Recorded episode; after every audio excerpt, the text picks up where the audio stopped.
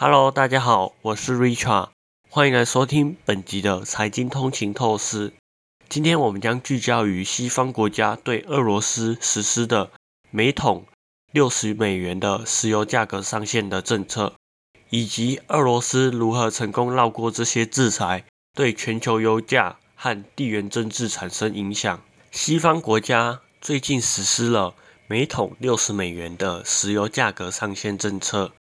作为对俄罗斯的制裁之一，这项政策的目的是减少俄罗斯的石油出口收入。但英国媒体报道指出，俄罗斯已找到方法绕过这些限制。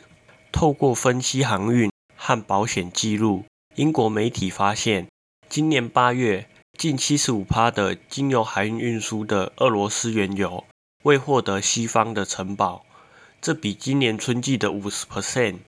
有所增加，这意味着俄罗斯正日益擅长绕过西方对石油价格的制裁，并且能够以更贴近国际市场的价格的方式出售更多的石油。此外，乌克兰基辅经济学院估计，原油价格自七月以来持续稳定上升，再加上俄罗斯成功降低了石油折扣，俄罗斯石油今年的收入。可能至少增加了一百五十亿美元。这个情势引起了全球的关注，并将对国际油价和地缘政治产生深远的影响。我们将持续追踪相关的发展，并为您提供了更多的国际形势。也非常感谢大家今天的收听，财经通勤透视。我们下一次再见，拜拜。